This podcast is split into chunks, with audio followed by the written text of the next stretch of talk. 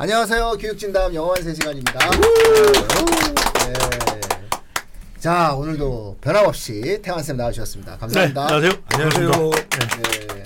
안녕하세요. 해치지 않습니다. 릴라 쌤입니다. 네. 진행을 맡고 있는 민우입니다. 아, 야, 지난번에 그 1타 강사 시절에 그 위협을 하도 많이 받으셨다고 네, 그 갑옷을 입고. 가보시죠. 예, 방어용 옷이. 방어용. 네, 네, 방어용. 아. 20만 장 단어장도 불사를 수밖에 없는 상황인데. 아, 제가 이거 뺏으려고 했는데 안 주시더라고요. 가보도 적자인데. 아, 아, 괜찮습니다.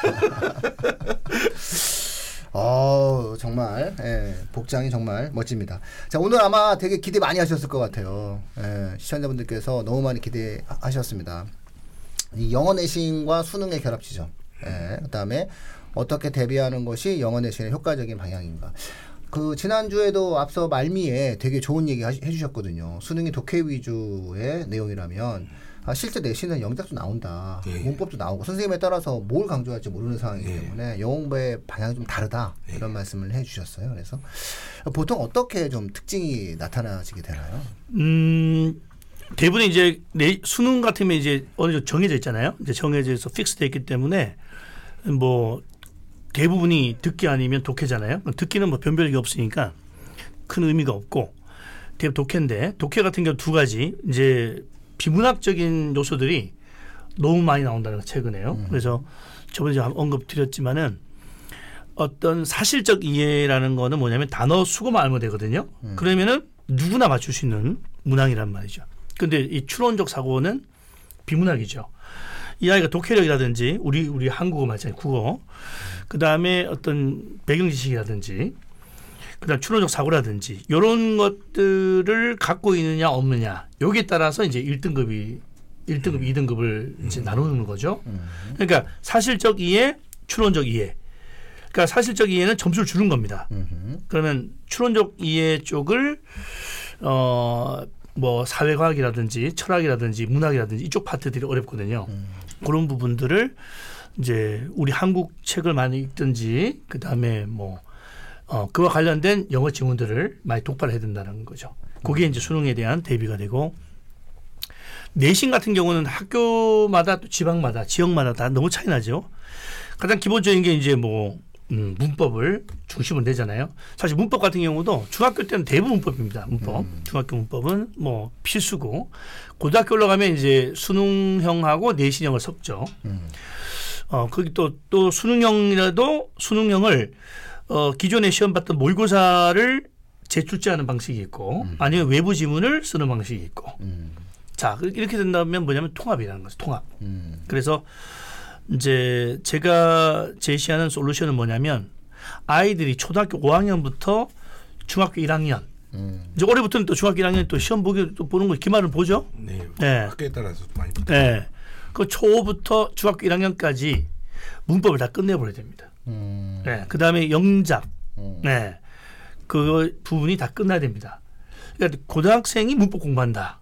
이건 힘들진 거예요, 사실. 말이 안 되는 거거든요, 사실. 음. 그래서, 어, 학습 체계 플랜을 짤 때 중학교 1학년까지 문법을 다 끝내야 된다. 음. 네, 그게 필요하고요. 문법과 영작이 연결되게 끝내야 되고, 그 다음에 중학교 때 대부분의 아이들이 뭐냐면 내신을 교과서 위주로 공부하잖아요. 음. 그게 영어 공부라고 생각하는데 큰 차고죠, 그게. 그러니까 중학교 때 들어갈 때부터 이 수능 지문 같은 이 독해들을 그러니까 이제 사실적 이해, 추론적 이해를 골고루 섞어서 그걸 공부시켜야 된다는 거죠. 그러니까 중학교 대부분은 뭐냐면 이겁니다. 그러니까 교과서 암기하면 영어 잘한다. 이렇게 생각하는데 정말 위험한 고- 공부 방법이다. 이렇게 저는 얘기합니다. 보통 아이들은 뭐 고등학교 가서 수능을 해야 된다 이렇게 생각하잖아요. 지문을. 근데 사실 그러니까 우리가 여기서 개념 정리할 게 있어요. 수능을 공부한다는 거를 대부분의 학부모들은 수능 문제를 푼다라고 생각하거든요. 음. 제가 던지는 말은 수능적 사고를 길러야 된다는 거죠. 음. 예. 그러니까 비문학을 읽어낼 때도 보면 아이들이 그 문장을 어 내용을 암기하는 게 아니잖아요. 이해하는 거죠. 이해. 예, 독, 독해력이라 그 독해력 문맥 파악 능력이잖아요. 그 그거를 중학교 때부터 키워야 되는데 우리나라에서는 그게 스- 싸그리 없어지고 중학교 때는 문법하고 교과서 암기 이걸 영어 문화 생각하니까 이제 거기서 차이가 많이 나는 것 같아요. 4년 차이가. 선행하는 애들은 벌써 저기 가 있고 영어에 현재 만족하는 애들은 교과서 암기하는데 이제 그죠? 네, 치중하니까 보이지 않는 갭이 4년 차이 나는 거죠. 이 상태에서 고등학교 1학년 딱 올라가니까 그냥 박사 나는 거죠. 박사 나는 겁니다. 왜냐하면 고등학교 1학년 올라가면 이제 내신 수준이 그저께만 해도 중3이었잖아요. 네. 근데 입학하고 한 3개월 지나니까 그 지문 내용이 고2 수준이야. 맞아요. 그러니까 이걸 어떻게 그, 그 아이를 맡은 학원 선생님은 죽어나는 거예요. 맞아요. 열심히 했는데도 불구하고 우리 아이 성적이 왜 이러냐. 네? 네, 그게 3개월로 해결될 문제가 아니거든, 사실. 맞아요. 예. 그래서 이제 고등학교 올라가기 전에는 이 아이가 어, 이 내신을 받아들일 수 있는 준비가 된 상태에서 올라와야 된다. 그게 뭐냐? 대부분 제가 항상 하는 얘기가 뭐냐면 음, 중3 때까지 고2 모의고사를 해결할 수 있는 능력을 갖고 고1 올라가라. 예. 그거 아니면 의미가 없다. 자, 그러면 어떻게 하냐면 그 전까지 아이들이 배운 내용이 다 틀리잖아요. 능력이. 이 아이는 지금 중2인데 현재 실력이 중학교 1학년이야. 그럼 여기서부터 시작해서 맞춤형으로 가서 이 아이를 끌- 끌어내야 되고 얘는 좀 선행을 많이 해서 중3인 중2인데도 불구하고 고등학교 1학년 실력이에요. 그럼 그거 맞춰서 또 선행을 해야 되고 이렇기 때문에 한 반에 놓을 수가 없다는 얘기를 제가 계속 말씀드리는 겁니다.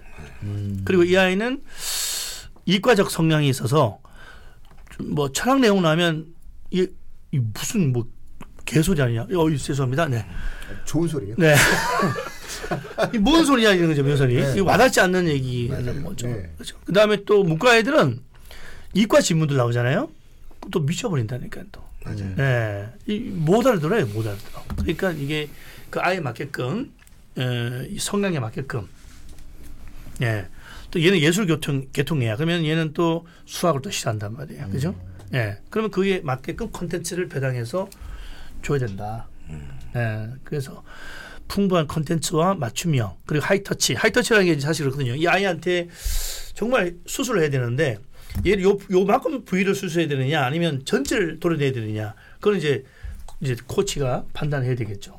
그렇게 해서 드러내야지 그때 그때 땜빵 한다는 건 일반 학원의 클리닉 정도거든요. 그 가지고는 의- 의미가 없다 저는 확신합니다. 아, 저 진짜 동의해요. 저는 이제 예, 예. 그 중3 때 뭐 90점 맞았다, 뭐 음. 100점 맞았다 이랬던 애들이 사실은 고1로 올라가는 순간 중간고사 딱 봤을 때 30점대 애들이 정말로 네. 거짓말 안 하고 네, 네, 네. 서울부터 부산까지 줄 세우면 아마 아, 줄 그럼. 세워질 거예요. 아, 그럼, 그럼. 그럼. 예. 예, 그 정도로 많이 나고 사실 뭐 태한 쌤 얘기를 아주 쉽게 얘기하자면 고등학교 내신 사실 디테일입니다. 음. 그리고 이제 수능이라는 거는 음. 영어를 도구로 해서 음. 그걸 사고할 수 있느냐를 음. 물어보거든요. 그리고 그렇죠. 배경 지식도 상당하게 아. 필요해요. 예. 그러니까 예를 들어 갖고 2008년도인가 국어에서 칼포퍼의 반증 이론이 음. 나왔는데 음. 영어에서 지문에서도 나와요. 네. 그러니까 일종의 배경 지식도 필요한 음. 거죠. 음. 예, 그, 그렇기 때문에 이게 진짜로 맞춤형이 아니라 보면 이제 좀 힘든 시대가 오기는 것 같아요. 한글로 봐도 애들이 못 푸는. 예, 예, 예, 맞아요. 예. 영어로 냈어요? 그 해석판을 봐도 못 풀어요. 예. 해석판을 줘도 답을 못 찾으돼요 네. 그 실험 해봤잖아요. 실험. 한글로도 안 될 텐데. 해석판을 줬는데 답이 틀려. 자 그러면 영어 네, 거죠? 같은 경우에 지금 우리 태양 쌤과 우리 릴라 쌤의 말을 종합을 해보면 아 고등학교에 올라가는 그 갭 차이가 상당히 심해지기 때문에 음. 예, 그때 학교 내신이라고 하는 것들이 대단히 어려워지게 된다. 예. 그러니까 중학교 때에서부터 영어라고 하는 것들 자체를 공부하는 과정에서 단어나 문법이나 아, 영작이나 이런 부분들에 대한 계획을 세울 때 중학교에 맞추지 말고 고등학교에 좀 맞춰가는 시각을 가지고 아, 중학교 영어 공부를 하지 않으면 네네네. 고등학교 올라가서 온전한 대비가 이루어질 수. 없다. 네, 이런 맞습니다. 말씀을 좀 네, 드리는. 같아요. 그러니까 맞습니다. 어찌 본다라고 했을 때는 아, 수학에서 선행을 많이 하지만 예, 사실은 이걸 선행이라고 표현하지 말고 view를 음. 고등학교에 올라가서도 우리 애가 시험을 볼 수 있을 정도의 영어 공부를 중학교 때부터 미리 항상 생각해 두지 않는다면 단어의 수준이라든가 아, 영적의 퍼포먼스를 우리 애가 해결하기는 정말 어려워지게 된다. 네, 맞습니다. 이런 말씀을 해주셨던 예. 것. 그러니까 항상 중학교 때 시험을 잘 본다, 공부를 잘한다 여기에 머물지 마시고 우리 아이를 지금 현재 고등학교 문제를 던졌을 때 이게 풀리는지 안 풀리는지 이 단어를 우리 아이가 이해하는지 못하는지 네. 이런 것들을 항상 더 아, 체크하시면서 영어 공부를 좀 접근하셨으면 좋겠다. 이런 말씀을 해주셨던 것 같아요. 네. 그래서 하나만 덧붙인다면 학교마다 내신의 특히 고등학교 같은 경우는 어, 이 컨텐츠가 다르다는 거죠. A라는 고등학교는 모의고사하고 부교재를 이제 내신 범위고 그다음 A, B라는 학교는 또 뭐 교과서하고 모의고사만 그죠? 그다음 C라는 학교는 외부 프린트만 가지고 이제 내신 범위라는 거죠. 지금 종합평모도 다 다르잖아요. 수학 같은 경우는 예를 들어서 뭐 똑같죠? 예, 학교가 달라도 거의 비슷하지 않습니까? 그죠? 예, 목차가 거의 비슷하니까. 근데 국어나 영어는 그 작품이 달라져 버리면 완전 범위 달라지잖아요. 그, 그렇지 않습니까? 그죠? 예, 그, 그러니까 그 작, 작품이 다른 거를 그 개, 개인 맞춤으로 가야지 여러 학교가 섞여 있는 상태에서 던진다? 정말 말도 안 되는. 제가 예전에 말도 안 되는 걸 가지고 돈을 벌었기 때문에 이런 얘기를 제가 할 수 있는 거죠. 네? 선생님 고, 고해성사 하시는 건가요 지금? 네. 그래서 그래서 본인을 지키기 위한 갑옷이, 갑옷이 저게 맞아요. 본인이 예, 네. 오늘 저, 저 옷을 입은 이유는 본인이 본인 지키기 위한. 아, 그런 것 같습니다. 내가 예전에 사실은 했는데 그게 이렇게 딱히 예. 그 당시는 또 뭐 합리를 할 시킨다면 딱 그 당시에 사실 어떻게 학력 학력을 저 수능이라고 하는 것이 어느 정도 그죠? 절대적이었죠, 예, 절대적. 절대적이었기 때문에 근데 지금 내신이 많이 중요시하다 보니까 수시도 중요하다 보니까 이제 개별 맞춤형이 필요하다는 거죠. 사실 그 당시에 예. 그랬던 것 같아요. 네네. 단어는 어떤가요? 어휘의 수준이 갑자기 많이 올라 올라가잖아요. 어휘는 네. 그게 큰 요소는 되지 못합니다. 음. 어휘는 어휘는 뭐 머리가 나쁘다, 아 그러니까 노, 노력을 한다 안 한다 이게 웬만하면 고3쯤 되면 어휘가 채워지거든요. 음. 네, 한 7천 단어 정도를 가지고 음. 고3까지 보는데 7천에 한 9천 단어를 보거든요. 음. 근데 어휘가 문제가 아니라 사고 문제입니다. 사고. 음. 네, 구- 국어 마찬가지잖아요. 국어 보면 우리말이지만 우리말 푸는데 왜 못 풀지? 그게 아까 말씀 비문학 쪽이잖아요. 그죠? 네, 뭐 추론도 더 잘 아시겠지만 어, 또 국어 네. 선생님이 하니까 뭐 상상적 추론 이렇게 들어간다면 굉장히 어렵잖아요. 애들이 뭐 단어 우리말 단어를 몰라서 그런 게 아니잖아요. 음. 그죠? 예. 네, 그런 그런 부분이 영어에도 들어온다라는 거죠. 네, 네. 예. 어. 어 저 그러니까 선생님 말씀이 맞으신 게 그러니까 어쨌든 우리는 우리나라 말이 아니잖아요 영어는. 그렇기 때문에 글을 읽을 때는 사실 국어에서는 음집성이라고 그러죠. 문장과 문장 사이에 그 쫀쫀한 연결 관계들을 연결해 가면서 읽는다 그러면 사실 단어 자체가 수준이 올라갔다고 그 안에서 내용을 복원해내지는 못하지는 않아요. 사고력만 있다 그러면. 근데 이제 그런 부분들을 등한시할 때 진짜 막 세티어티 같은 막 진짜 이런 평생에 한 번 볼까 말까 할 단어들을 애들이 외울 필요는 없는 거거든요. 음. 문장 안에서 복원할 수 있다 그러면 선생님이 말씀하신 필수 단어 정도만으로도 음. 7천 단어 정도면 충분히 해결할 수 있다. 저도 그렇게 봅니다, 사실은. 예. 그래서 오류가 뭐냐면 문법 우리 아이가 문법 때문에 영어를 못한다 구라죠 그죠 네 단어가 약해서 영어를 못한다 구라입니다 음. 물론 단어 모르면 네. 못하죠 네. 근데 걔는 단어 알아도 다음 차원에 또또 막혀요 네.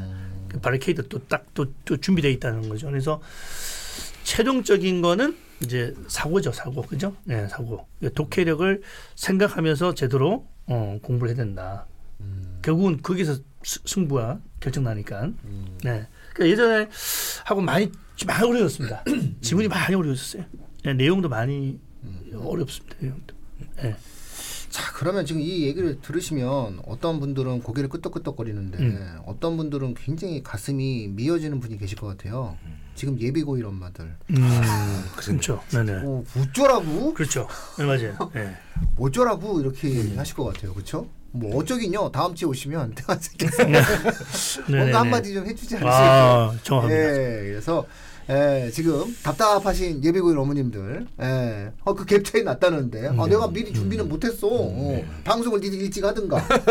어? 어, 그럼 이제 어떡하지? 라는 어떠한 고민이 생기시는 거. 다음 주에 오시면은 예비고일 학생들이 이제 네. 어차피 몇 달 안 남았거든요. 네. 이제 오늘 이제 음. 학교 배정도 이루어지고 네네네. 이제 각각의 어떤 고등학교가 네네. 선정이 돼서 맞습니다. 막 이제 고민을 하고 계실 음. 그 어머님들께 아, 적어도 어느 학교에 배정된다 하더라도 음. 어, 영어 내신은 이렇게 대비한다라고 했을 때는 어, 기본을 진행할 수 있을 것이다. 아, 요런 말씀을 좀 다음 주에 하실 테니까 다음 주 기대하시면 됩니다. 네, 마음 너무 불편하게 가- 갖지 마시고요. 다음 주에 이 방송 기다리시면 됩니다.